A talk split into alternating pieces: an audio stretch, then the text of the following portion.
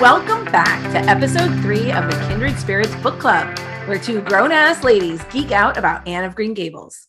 I'm Reagan Duffy, and I'm joined by my co host and bosom friend, Kelly Gerner. And this week, we're going to continue our review of the major plot points of Anne of Green Gables. So we left off when Anne and Diana surprised Diana's Aunt Josephine by jumping on her while she was sleeping. Terrible for Aunt Josephine, but somehow even worse for Anne and Diana, who were so looking forward to a slumber party in the spare room. This week, we're going to pick up with some more of Anne's misadventures, including the epic hair dyeing incident, and we're going to end with one of the most tragic deaths in all of literature, as far as we are concerned. But before we get into it, what is the Anne quote of the week? So, this quote comes from early on in this section of the books. One June evening, when the orchards were pink blossomed again, when the frogs were singing silverly sweet in the marshes about the lake of shining waters, and the air was full of the savor of clover fields and balsamic fir woods, Anne was sitting by her gable window.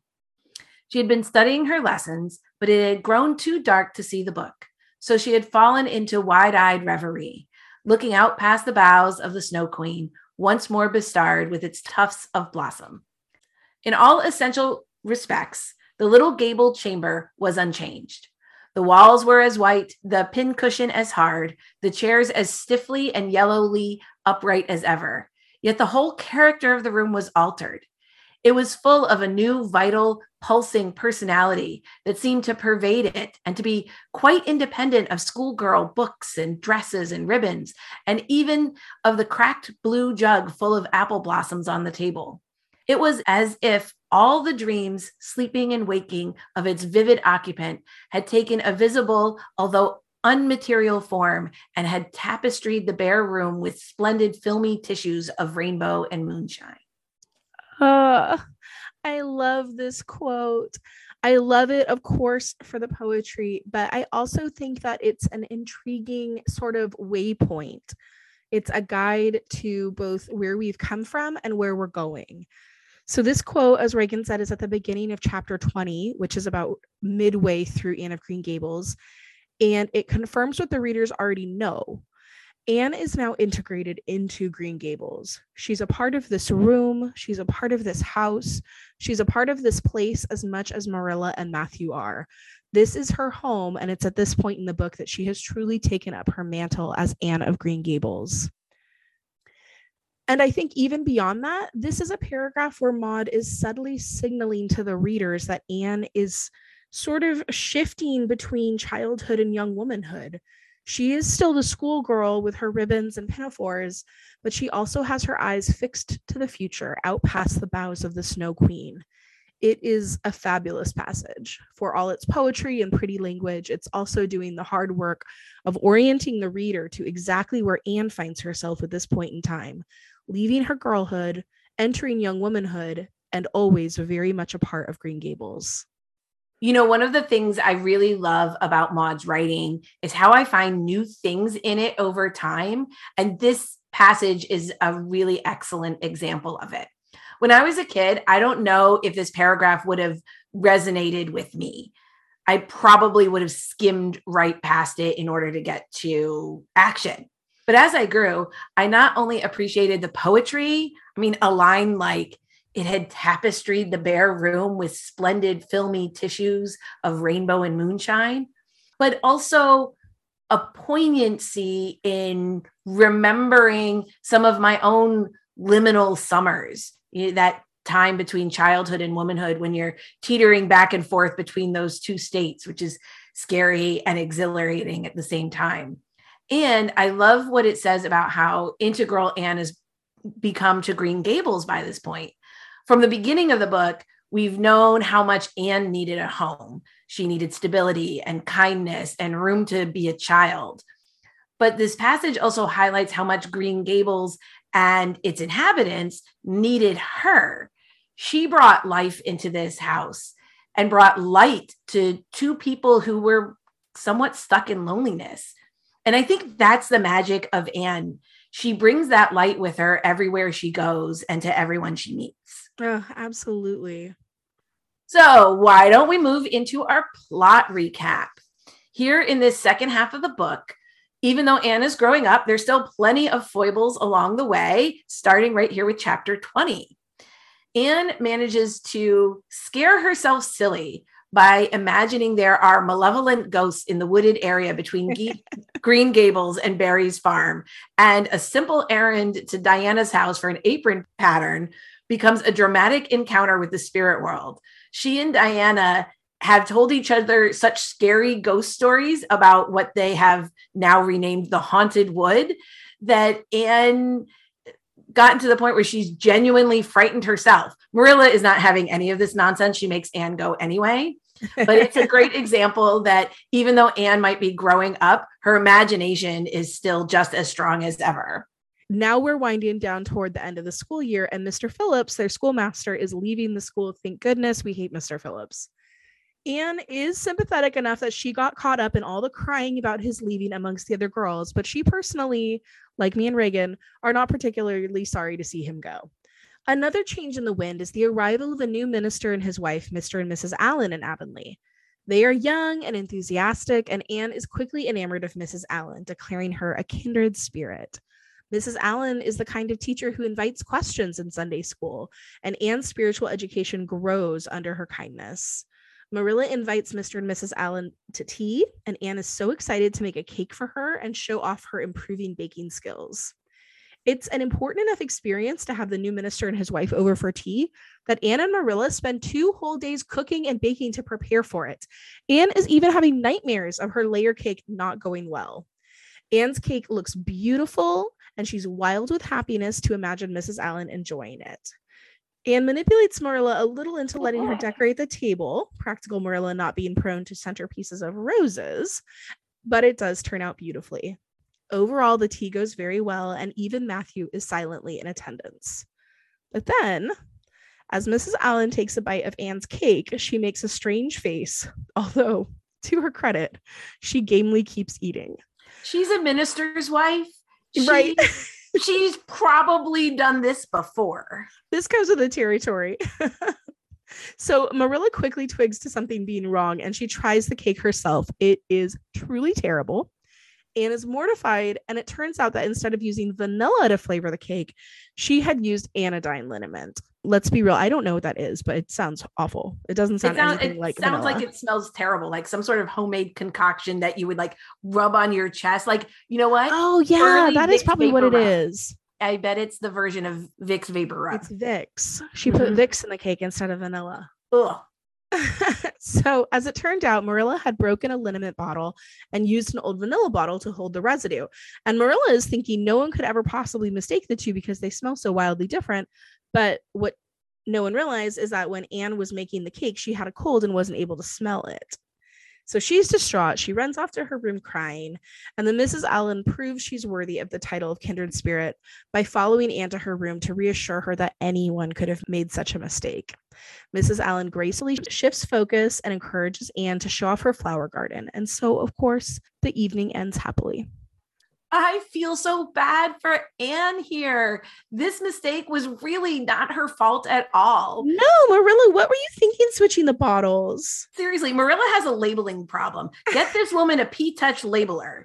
I mean, between the raspberry cordial and wine incident, and now we've got Didn't they have like little vanilla, chalkboards that they hung on everything? That is what farmhouse decor has led me to believe. I thought so. I feel so deeply for her. I can really relate to that feeling of just really wanting to impress a mentor, to impress someone you look up to and have a little bit of a crush on. Or Only hero it- worship. Yeah, a hero worship crush. Absolutely. Only to have it fall to pieces around you. She has such a reputation for being flighty and daydreamy. And that's how she's made so many silly errors before.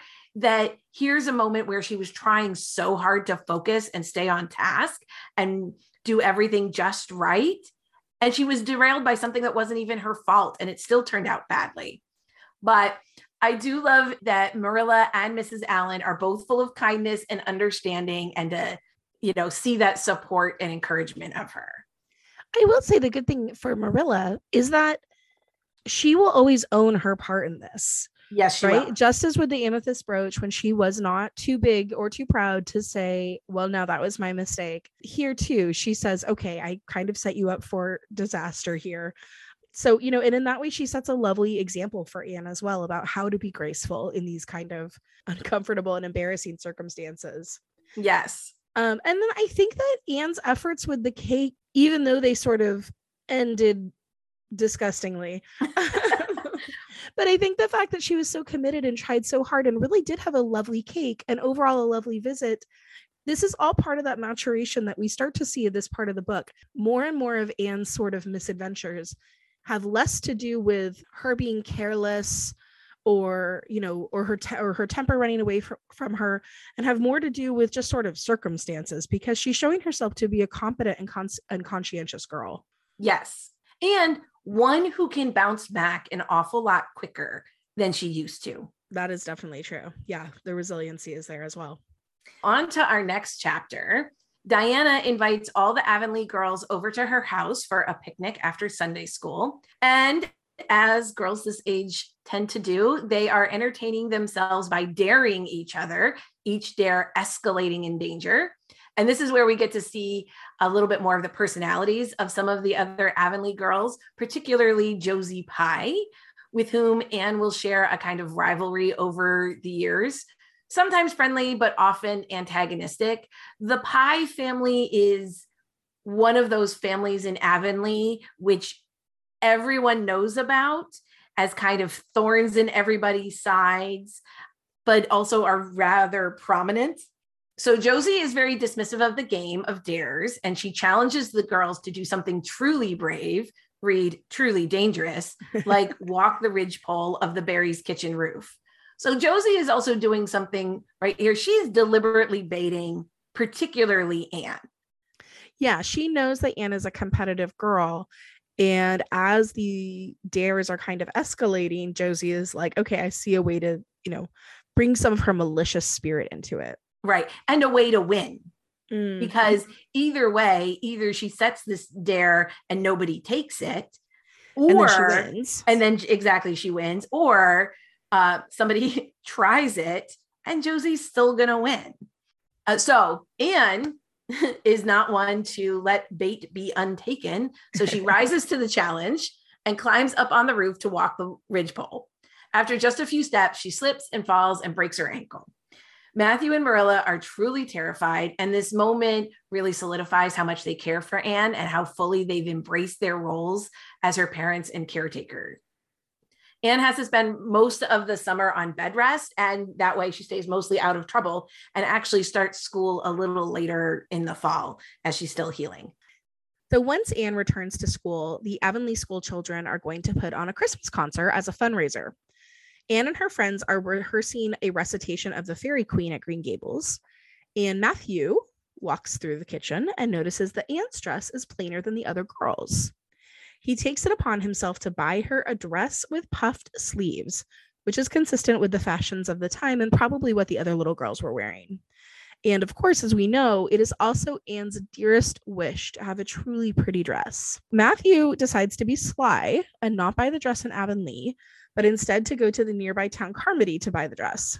Then he makes the somewhat critical error of choosing the store based on the likelihood that he will be able to make the purchase without speaking to a woman, Matthew being deathly afraid of talking to women. Um, and he winds up at some kind of general store, which apparently sells everything. This whole thing was so confusing to me reading this in the 80s. Like the idea that you could go to the same store and buy sugar and gardening equipment and a dress just completely blew my mind. Absolutely. It's Target. I guess it is Target. I guess it is Target. Now You I'm more comfortable. You can buy all of those things at Target today. I That is true. did. Yeah, we literally could. So unfortunately though for Shy Matthew, as he wanders into the ge- the general store, he finds that there is a woman clerk and he sort of gets lost in his order, confusedly asked to purchase 20 pounds of brown sugar and a garden rake in the middle of winter before beating a hasty retreat out of there. So not Matthew's finest moment. No. his shyness got the better of his good intentions. He is able to regroup and he asks Mrs. Rachel Lynde to help. Mrs. Rachel, like all good town busybodies, is only too pleased to be involved, and she offers to make Anne's dress herself, opining, of course, that Marilla keeps Anne in clothes that are far too plain. Mrs. Rachel chooses a lovely brown fabric and a fashionable pattern and makes Anne a dress with perfectly puffed sleeves. Anne is beyond delighted to receive the, the dress, and she wears it to the Christmas concert. Marilla is vaguely peeved at winding up with 20 pounds of brown sugar, and honestly, we can't blame her. My favorite part is she's like, honestly, brown sugar, what am I even going to use that for? And I think there's like some other digression about how it's not even like the brand that she uses yeah. or like her preferred style of brown sugar. The whole thing was so funny. Um, this truly is one of the like iconic moments in Anne of Green Gables. Anyway, the Avonlea School's Christmas concert is a success. And as another sort of nice moment and a nod to Marilla and Matthews accepting their role in Anne's life, you can see that they are just glowing with pride in her. I love it. I love this chapter so much.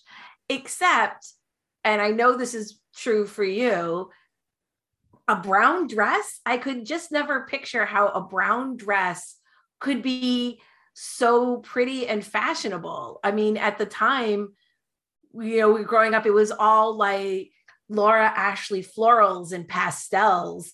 And even, yeah, but brown, brown would never be a color you'd associate with a party dress. Yeah, we but, grew up in peak pastels, and the idea that like yeah. a brown dress could be the loveliest dress anyone ever saw, that was mind boggling. That was almost as mind boggling to me as the store that sold everything in the yeah. 80s. I mean, I still even have a little bit of a hard time seeing it, I guess.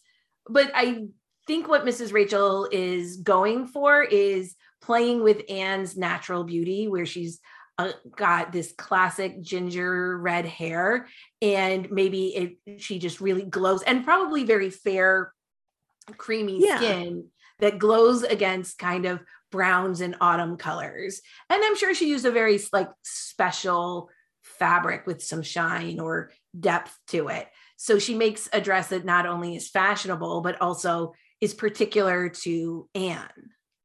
And since Anne is such like a striking looking girl, um, you get more descriptions of her in comparison to the other girls, sort of as the book goes on. It probably made her feel incredibly special to have something that was tailored just particularly to her. Yeah. Um, I have to say though, so because we were talking about how um, we both sort of stumbled in our minds picturing this like incredibly beautiful brown dress when we read this book as young readers. Um, i did go ahead and i googled brown puff sleeve dresses just for my own sort of um, entertainment. And i have to tell you in the summer of 2022 you can find a flowy brown dress with puff sleeves pretty much anywhere you want to. I found puff, yeah, literally Target. Yes, you can go to the store that has everything. You go to the store that has everything.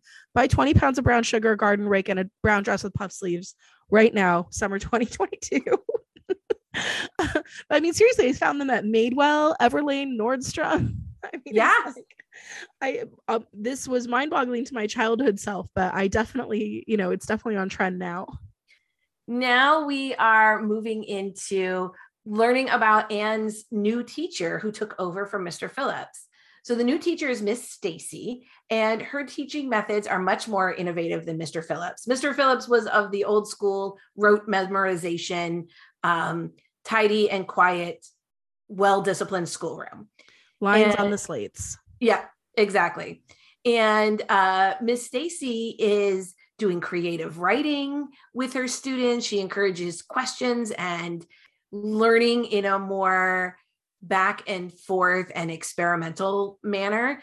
And of course, Anne is just lapping it up. She's always loved to learn, even when the teaching was very dry. And now, with a teacher who is making learning interesting and exciting, Anne is just flourishing.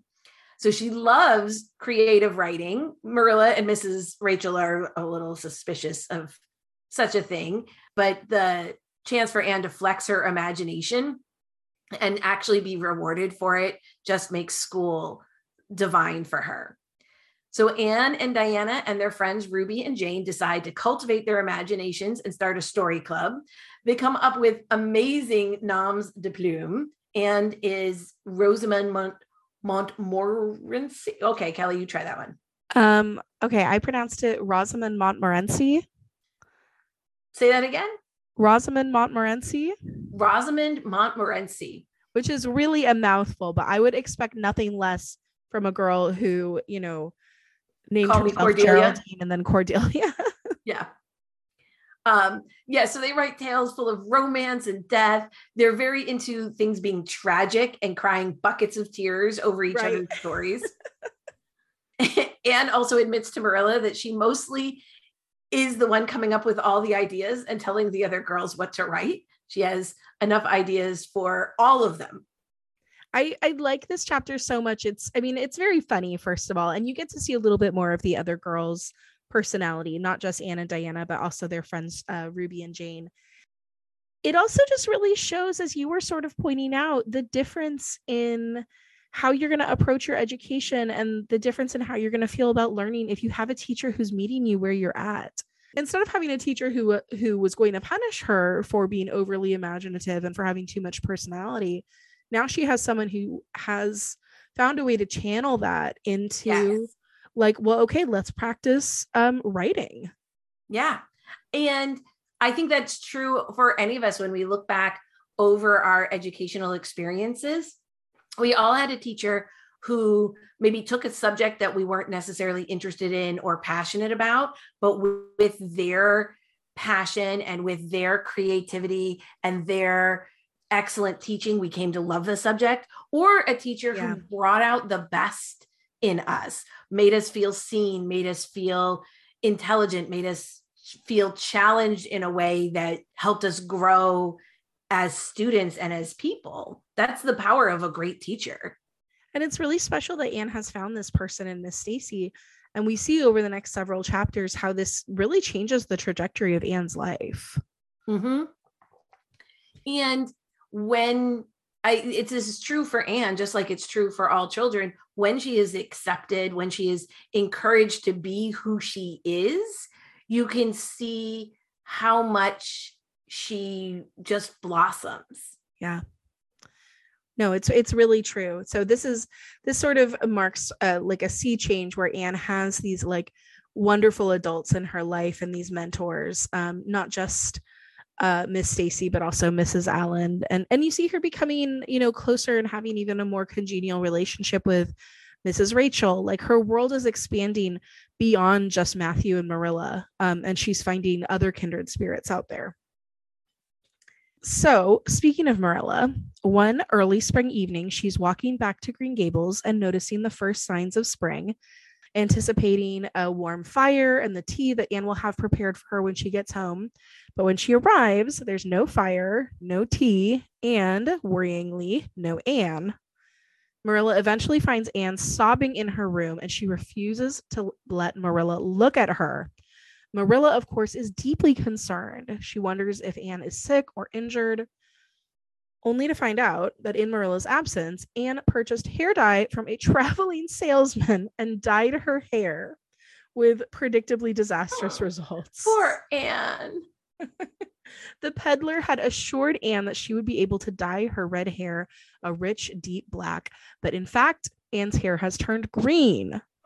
Oh, poor Marilla and Anne try to wash the dye out, but there's nothing to do but cut Anne's hair short, which Anne tragically accepts as punishment for her vanity. I have to say, I don't know about you, Reagan, but this is a scene that I really, really understood as an adolescent, wanting to change what you perceive to be like your defining physical flaw Mhm. so badly that you were willing to like cause yourself some measure of harm. It's it's a funny scene, right? Unintentionally green hair is always funny. Don't get me wrong. It's is a funny scene and it's one of the most iconic moments in Anne of Green Gables. but as a grown-up, I also see the tragedy in it a little bit Yeah.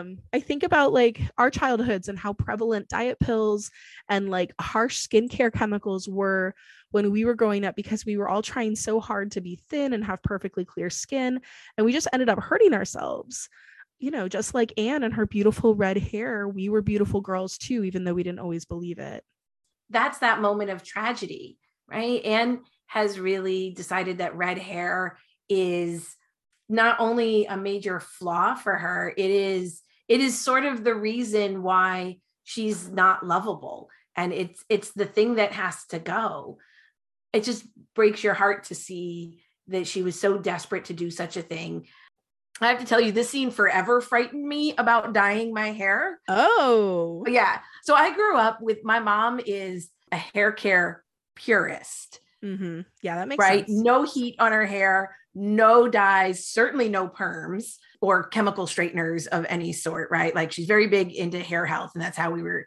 raised. Yeah. So already I was suspicious of any kind of permanent hair dye. And this just confirmed it. Like, oh no, this could go wrong, and you will have no choice but to cut your hair off. so I never, I never dyed my hair. Even to this day, I haven't ever done any permanent. I got highlights once. That's it. That's the that's the bulk of my like permanent hair. I did a lot of those like those temporary rinses that like wash out in eight to 10 shampoos. Okay. I was going to ask about that particularly because I feel like that was such a hallmark of our adolescence. Yes. Like those sort of like two week dyes where you could Yes. just kind of put it over top your your natural hair and it would wash out. I was like the queen of those. My sister and I used to help each other do it all the time. That was one of the things we did like in high school or when I'd come home from college is we would often like be helping each other. Did you guys that. ever do the thing where you dyed your hair with Kool-Aid? My hair's too dark. Oh, okay. It doesn't I did show. that quite a lot. I have I have naturally light hair, and so right, especially in the summer when it got when it got highlighted by the sun, then we just rub a little concentrated Kool-Aid on it, and then you have cool purple streaks too. Yep. Add So- to that the chlorine from the community pool, and it was like a You were already halfway to green hair. early 90s mermaid look right there. Mhm. Isn't this the curse though of adulthood is we all look back on our teenagehood and realize how how beautiful and lovely and perfect we were and we didn't know it. exactly. Oh, it's so true. After Anne recovers somewhat from her hair dyeing experience And now much- rocking a chic little bob. exactly and much like chastened by it really trying to Yeah. keep her vanity in check it is only natural that story club should evolve into a kind of drama club. If you have anne involved of course it did. So anne diana ruby and jane embark on reenacting a favorite scene from tennyson. Anne protests that she cannot play lady elaine who is described as having golden hair but the other girls who are sensible, let's be honest, refuse to play dead and float across the lake of shining waters in a rowboat. So Anne must take up the role. Anne does not let a little thing like a rowboat get in the way of committing to her role. I think this sure. is so funny that the other girls just sort of like bail on this for Anne. Like they're all on board. They all want to reenact the scene. But when it actually comes to like, okay, who's going to play dead and lie in this rowboat? They're all like, oh, actually, no, I'm good. I know they're all like, "Oh, Ruby, you're the prettiest and you have blonde hair," and she's all like, "No." Like I'm, I'm a no for that actually. I, well, I think it's also because, you know, much like um Josie uh setting out the bait for the dare, like the other girls know that Anna's game for it. They're like, okay, we don't have to get in that rickety old boat. yep. That's an Anne moment if they ever saw it. The Anne Anne's gonna do it. They send the girls send Anne off with a romantic poetic goodbyes, and she's covered with a shawl, a piano cover, I believe. Oh, that's Um, right. It is someone's piano cover. Right. That's that's somewhat, I guess, brocade, so it feels fancy. And um, they push the boat out into the pond, and then the girls run down. They're going to kind of meet the boat where the current tends to wash it up to enact the next part of the scene. Anne is actually quite in her element, floating away, imagining herself as Lady Elaine in the time of King Arthur. Until she realizes that her dress is getting wet and the boat is leaking, and the boat is leaking ever more quickly. She manages to climb out of the boat onto one of the piles that is holding up the bridge over Barry's pond. And so she's stranded in the middle of Barry's pond, clinging to the bridge uh, support, waiting for her friends to find her. However, at the other end of Barry's pond, the girls only see the boat drifting towards them, going more and more underwater, and they with no sign of Anne. So they conclude that she is drowned and they run for help. It does not occur to them to go back and look for Anne. Luckily for Anne, Gilbert Blythe is rowing by and he rescues her. And Anne has this moment of debating whether or not she should allow herself to be rescued, trying to hold on to her dignity. She remains cold and haughty towards him, having still not forgiven him for the carrots incident. Gilbert even apologizes for calling her carrots and asks to be friends.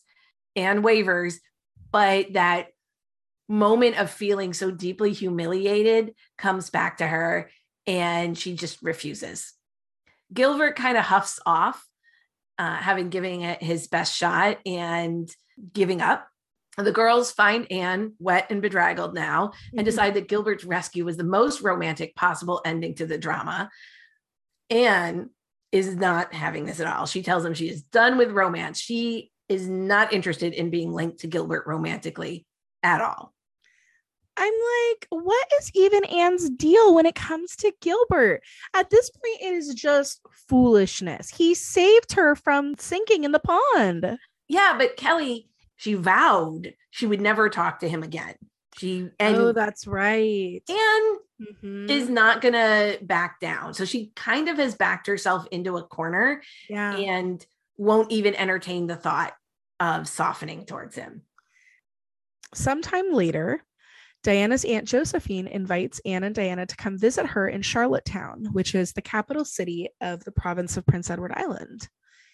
Aunt Josephine is very wealthy, and the girls are thrilled to get to stay in her sparest of spare rooms in her elegant mansion. Aunt Josephine is delighted to see Anne and compliments her on her appearance, which of course Anne loves. Aunt Josephine notices that Anne is taller and so much better looking than the last time they met. Which what a comp what kind of compliment is that? You're so much better looking than you were. Okay, it is kind of a backhanded compliment, but I think that Aunt Josephine knew from her previous relationship with Anne that Anne, you know, was sensitive about her looks and thinks of herself as plain. So for Aunt Josephine, and I almost think it's one of these things where you see how Aunt Josephine is a kindred spirit to Anne, because if she had said something like, Oh, here you are pretty as ever, Anne would see that as fake. But because she acknowledges, like, hey, as you're growing up, you're getting prettier and prettier, Anne will accept that in a different way. Fair enough. So, anyway, Aunt Josephine's house feels like a palace to Anne and Diana. There are velvet carpets and silk curtains, all of which sound very challenging to clean to me. And Anne realizes that it's almost lovelier to imagine those things than to actually experience them. Aunt Josephine takes Anne and Diana to an exhibition, which I was somewhat confused by. My best guess at this is it's some kind of a county fair crossed with like an arts and crafts fair, um, because there's agricultural prizes, but there's also like lace displays. Okay. Um, and then Aunt Josephine takes them to see an opera singer, and they eat ice cream at eleven o'clock at night, and just the whole thing is this exciting whirlwind for Anne and it's also a chance for Anne to compare this elegant and exciting city life to her quiet life in Avonlea. When she comes home, she ultimately tells Marilla that as much as she enjoyed the trip, she was glad to be home. And this just further confirms that Anne's place is at Green Gables.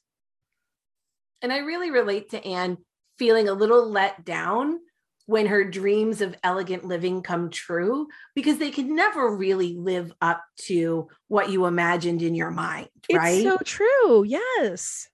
Uh, you know certainly i've always had those dreams about living in a castle or an elegant english country house and when we went to ireland a couple of years ago we stayed in some castles and they were cool but kind of disappointing in a way you mm-hmm. know they're cold and they're drafty and and the steps are really steep and narrow and it's not quite the way you imagine it in your head or would see it in a movie we recently had a similar experience where we were staying at this beautiful country house in France and I mean, it just looked incredible from the outside. And it was beautiful. Actually, it was beautiful inside and out. I mean, there was a moat. It was crazy.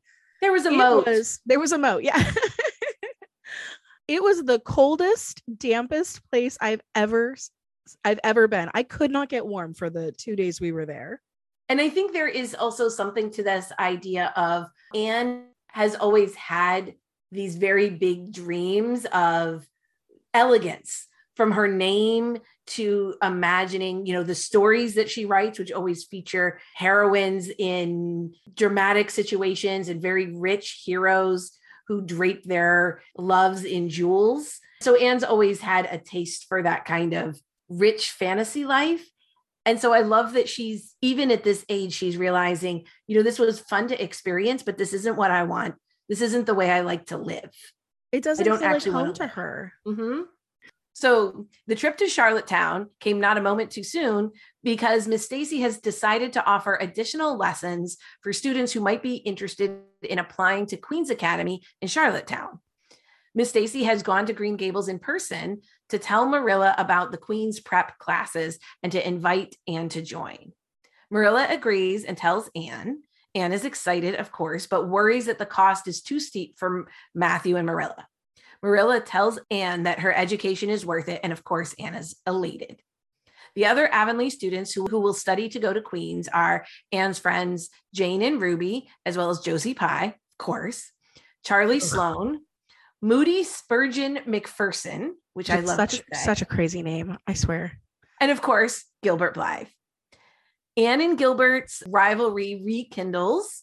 And whereas before it was maybe one sided, now Gilbert seems as determined to best Anne as she is to defeat him. I think before he was amused by it and it was a very friendly rivalry to him. And now that Anne has so specifically spurned him, he's trying to one up her. Sadly, Diana's parents do not let her take the additional classes, and Anne and Diana are not separated, but they don't get to spend nearly as much time together after school, having free moments roaming about. Anne and the other Avonlea scholars study hard, and Anne decides to take the summers off from studying so she can relax and enjoy the last summer of her childhood. In fact, the doctor mentions to Marilla, kind of in passing when he sees her, that Anne is looking very thin and a little worn. She needs a good summer. She needs rest and sleep and relaxation. And Marilla is a little scared by this because she's come to love Anne so much. And so she really goes out of her way to make sure that Anne has all the freedom in that summer. Anne re- returns to school refreshed and ready to work. She continues to apply herself to her studies, spurred on by her rivalry with Gilbert. The Avonlea kids go to Charlottetown to sit for the exams. Aunt Josephine hosts the very nervous Anne. Ultimately, all the Avonlea students pass the Queen's entrance exam, and Anne and Gilbert have tied for first place across the whole island. This section also foreshadows a little bit of Marilla's trouble with her eyesight and Matthew's heart trouble, signaling that as Anne grows up and begins to make her way in the world, the Cuthberts are aging. I love this moment where Marilla tells Anne that, of course, they will pay for her education because we've seen how important Anne has become to Matthew and Marilla. This is a big financial commitment, and they're not wealthy people. If you feel like the last couple chapters, sections we've talked about summed up a lot very quickly, it's kind of uh, interesting how fast these chapters go. The first half of the book covers Anne's first about year of at Green Gables. Mm-hmm. And then we get three chapters that basically cover her last two years of school and yep. studies. And she has a great summer. And then she goes back and she studies some more. I think one reason Maud does that is because it mirrors sort of how time does pass very quickly in kind of a blur. And that when there aren't these really specific moments that stick out, it can all just feel like it's like the movie the montage. Yeah. Yes. Right. This is the montage of Anne studying and laughing with her friends and studying some more.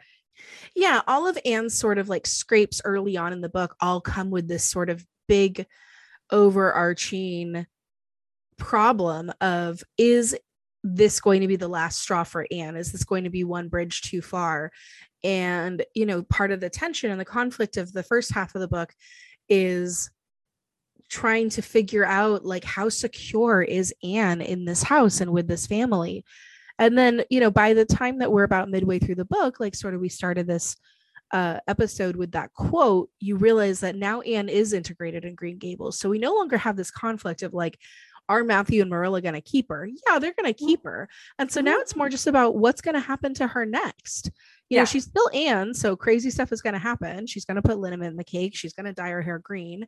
And those, you know, those moments will stick out to her in a big way, the way we always sort of remember our, you know, most emotional moments. So, but one one place where Maud does pause to to take a breath is in um, the chapter about the hotel concert, which is, I think, just one of the sweetest chapters in the latter half of this book because it perfectly shows Anne on the cusp of womanhood. So the setup is that Anne is about to recite a poem at the White Sands Hotel, which is like a very fashionable destination. At first, she's very chill, very calm about it. She's had lots of experience with recitations and public speaking in Avonlea, having done all these, you know, various shows and debate club and all of these things. Um, Diana, who is very fashionable, helps her choose a beautiful dress. And Anne is wearing a strand of pearls that Matthew gave her. And Anne and Diana are looking at themselves in the mirror and feeling very confident that Anne looks beautiful and that her performance will be well received. But then when Anne gets to the hotel, she sees all these stylish and elegant ladies in attendance and she begins to lose her nerve. She overhears a snobbish woman remark about country bumpkins, and Anne feels small and insignificant in her plain white dress and her simple pearls, in contrast to these women in their silks and their jewels. When Anne gets up to deliver her recitation, she has a moment of stage fright. Then she sees Gilbert's face in the audience. He's smiling a smile that Anne interpreted as triumphant and taunting, although Maud assures the reader that Gilbert was just happy to see Anne. Anne is spurred on by the rivalry between them, and she delivers a stirring performance. She's celebrated by everybody in attendance, even the women who previously intimidated her. At the audience's urging, she performs an encore, and then one of the women introduces her to all the impressive people who are there. After the dinner, looking out over the sea, Diana, Jane, and Anne regale each other with stories of their evening together. Diana told Anne that a man who watched her recite said that he'd like to paint Anne, she of the splendid Titian hair. Jane sighs over all the beautiful women and their impressive jewels. And Anne points out to the girls that they're as happy as queens, just as they are, 16 years old and full of imagination. Anne truly feels wealthy and privileged to live in a beautiful place surrounded by people who love her. She says, I'm quite content to be Anne of Green Gables with my string of pearl beads. I know Matthew gave me as much love with them as ever went with Madame the Pink Lady's jewels. I love that so much.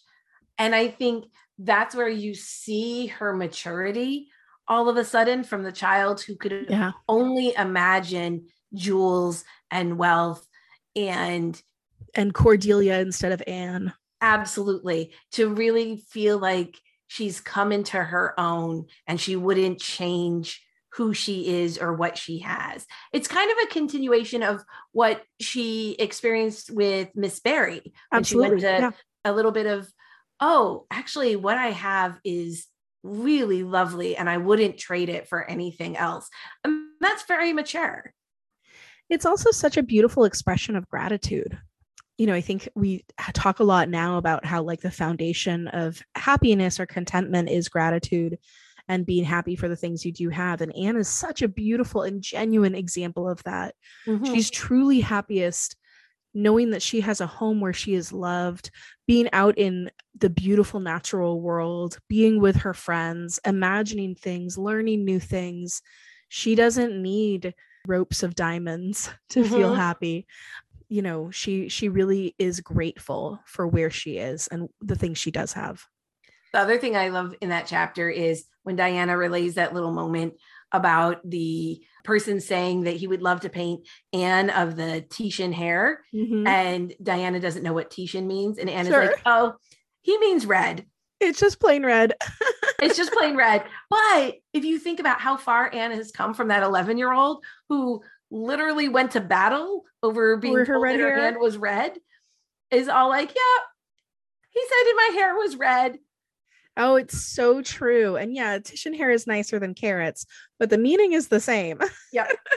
I mean, just a few chapters ago, this girl dyed her hair permanently green to get rid of the red. And now she's at least It's not the favorite thing that somebody has said about her, but she can kind of be like, yep, that's me. And she has this sense of being like a lovely young woman. And everybody else sees her as a lovely young woman. It's nice that she is starting to see herself in that way too. It is. So after the triumph at the White Sands concert, Anne heads off to Queen's Academy in Charlottetown. So this is talk about a section that went quickly. Oh, this is Anne's, crazy. Anne's whirlwind year at Queen's is about three chapters. Ever ambitious and mindful of Marilla and Matthew's money, has decided that instead of doing the two year program, she's going to condense it and work twice as hard and finish it in one year instead of two. Queen's seems to be a teacher training program that you come out of it with a certificate that allows you to teach. Gilbert also decides to do the same. The other Avonlea students are doing a more traditional two year track. Anne lives in a nice boarding house arranged by Aunt Josephine, as Aunt Josephine's house is too far from the academy. Anne is initially lonely and homesick in her boarding house, so much so that when she sees Josie Pye on the first day of school at the academy, she's actually happy to see her. Wild. Wild. Josie, Jane, Ruby, and Anne compare notes about their first day of Queens. Josie tells Anne all about the various scholarships and medals awarded to the best students at the end of this year's study. And Anne is inspired to work really hard, possibly to win one of those awards.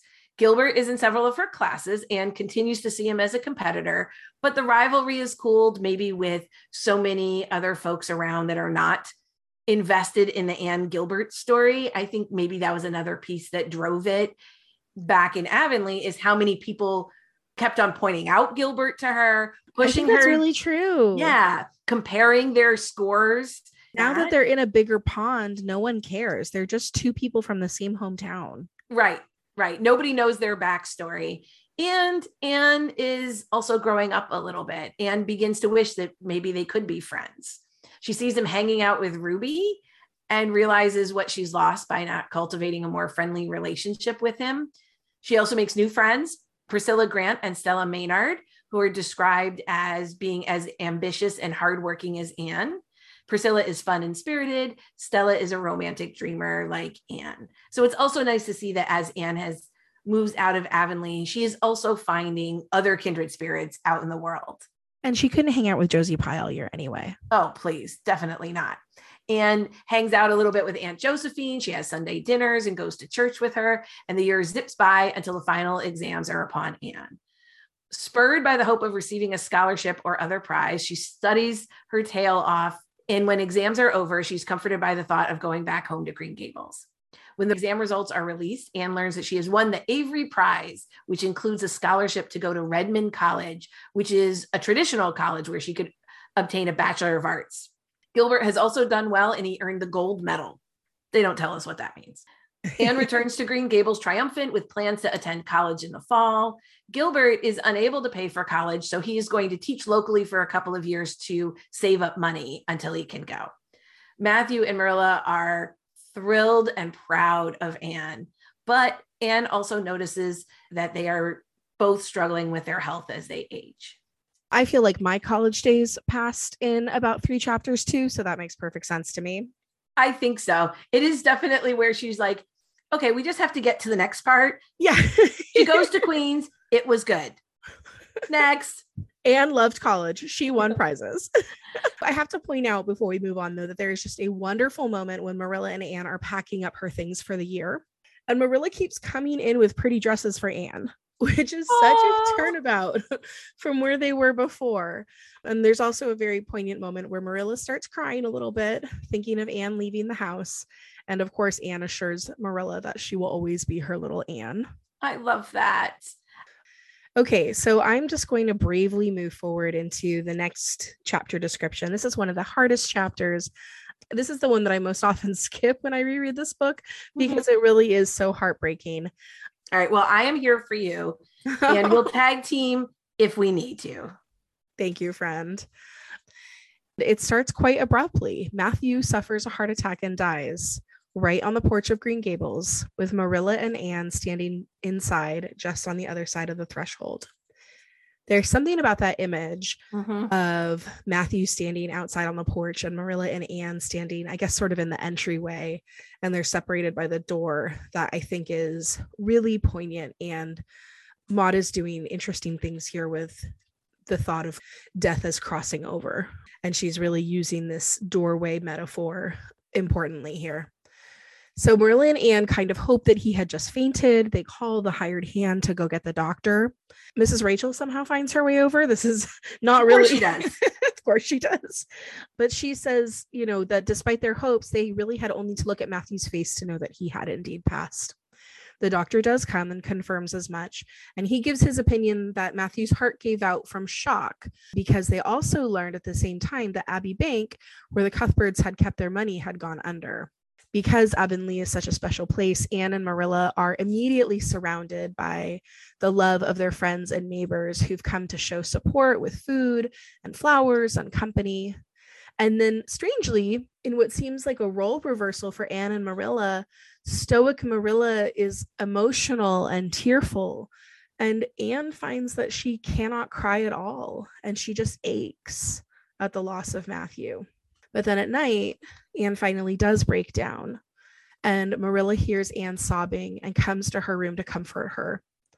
Anne says to Marilla through tears, It's our sorrow, yours and mine. Oh, Marilla, what will we do without him? And Marilla says to her, Well, we've got each other, Anne. I don't know what I'd do if you weren't here, if you'd never come. Oh, Anne, I know I've been kind of strict and harsh with you, maybe, but you mustn't think that I didn't love you as well as Matthew did for all that. I want to tell you now while I can. It's never been easy for me to say things out of my heart, but at times like this, it's easier. I love you as dear as if you were my own flesh and blood. And you've been my joy and my comfort ever since you came to Green Gables. that passage does that to me every time too because i think one of the beautiful things that matthew did even though he was so quiet was he was able to be the heart Yeah. for anne the way that marilla was was the head Yeah. in in the family and he was the softness and marilla was the structure with his loss that marilla is able to sort of become both for anne Yeah. Marilla is able to learn the lessons that Matthew taught her about how to be the person that Anne needs. yes So together they bury Matthew and they learn that even when the most special people die, life still carries on. Anne experiences that horrible part of grief where you just have to keep living your life and maybe even finding joy and pleasure in things, all while feeling disloyal to the person that you've lost.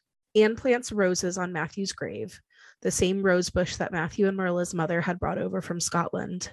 Later in the chapter, Marilla and Anne sit on the porch at Green Gables and they tell stories and laugh about some of Anne's childhood mishaps. And they also discuss the future of the young people of Avonlea, with Anne off to Redmond in the fall, Josie, Moody, and Charlie heading back to Queens, and Ruby, Jane, and Gilbert all going to teach. Marilla sort of offhandedly mentions that she once had a romance with Gilbert's father and that people in Avonlea called him her beau. Anne, who had never heard this, is delighted that once upon a time Marilla had romance in her life. you know that is just anne catnip right there I think Anne Catnip and Reader Catnip, right? Mhm. A, a very sweet note to end a very sad chapter on. Yeah. Well, and you also can see how their relationship really opened, that this shared grief has brought them closer and, and maybe taken down a wall with Marilla that Yeah. has let her be vulnerable with Anne. Marilla grieving with Anne kind of shows Anne how to take down a wall. So too do you start to see Anne bend toward Gilbert Mm. um, in the chapter to come. Marilla does share that she and Gilbert's father had a fight and she was too proud Proud. to apologize and they never recovered from that. So we move into the final chapter. Marilla tells Anne that the eye doctor has prescribed her glasses, which she doesn't seem to be wearing a lot, to prevent her from going, quote, stone blind. uh, that if she doesn't wear glasses, her eyesight can continue to deteriorate and it, she could experience permanent loss of her vision. Anne reflects on the events of the past few months. She decides to turn down the scholarship and stay home to take care of Marilla. Anne works out a plan to rent their farm to Diana's dad and apply to the Avonlea school or one of the other schools in the area that could be near enough she could commute.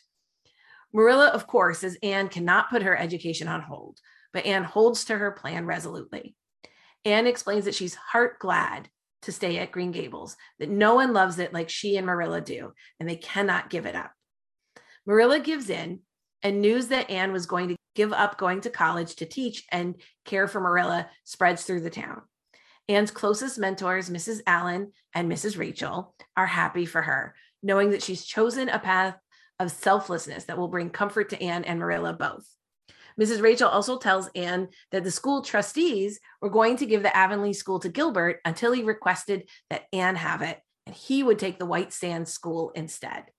Anne is shocked and pleased and runs over to Diana's house, while Mrs. Rachel and Marilla comment on how the now adult Anne still has some of her child self.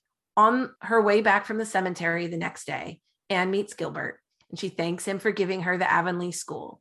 He asks once again if they can be friends, and she tells him she forgave him long ago when he rescued her from the pond and has been sorry ever since for not telling him so. Gilbert is jubilant and he tells her they'll be the best of friends. They can keep up their studies together while they teach. They're both hoping to keep up using correspondence courses so they can enter Redmond not too far behind. He walks her home, and Marilla wryly observes that they spend half an hour at the garden gate talking, causing Anne to blush. Anne goes to bed feeling satisfied with her place in the world, caring for Marilla, teaching at the Avonlea School, and finally friends with Gilbert Blythe. It's such a satisfying resolution to the book. I think that the last few chapters also really demonstrate how much Anne has grown up. And I was reflecting on Anne's earlier expressed wish as a child. She's asking Matthew, Would you rather be beautiful, clever, or good? And by this point in the book, you see that Anne has become all three. Yes. You and she that- says early on she could never decide which of of the three and she has given up hope of being beautiful. She kind of despairs of being good and she's not quite sure whether or not she's clever. And you're right at this point now she is shown in all of the ways how she's all of those things. And i think what's really lovely in this last chapter is the folks who know her best mrs allan and mrs rachel you know, they don't see this as a tragedy or as Anne giving up some opportunity that she could never get back. They know that Anne is resilient and will and will bounce back. But they also know that Anne's truest happiness is going to be in caring for Marilla and giving back to the person who gave Anne everything. Well, and you see a little bit of you don't realize it at the time, but this foreshadowing coming true at the beginning when Matthew is arguing for keeping Anne, he says to Marilla, and she'll be company for you. He says, I don't need any company.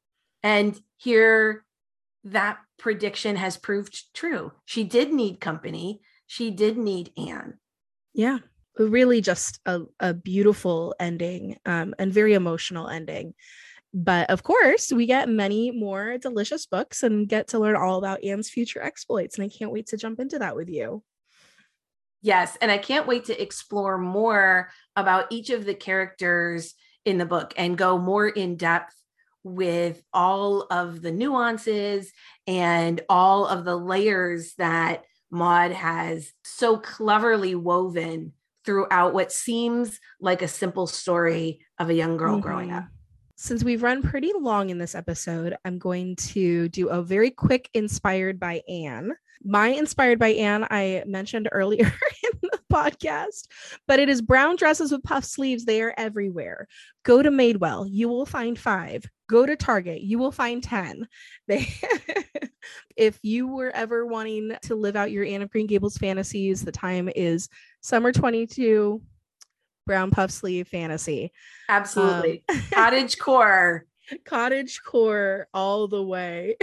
yes. Well, I also have a quick inspired by Anne fashion recommendation, which is I have a lovely little Anne of Green Gables book necklace that is so sweet. It looks like a very tiny miniature copy of Anne of Green Gables strung on a silver chain. I got mine off Etsy from a seller called Oh, it's uh, so cute. Isn't it cute? It's so cute. It's called Tiny Book Town, and they do a whole bunch of like you could find probably your favorite classic book.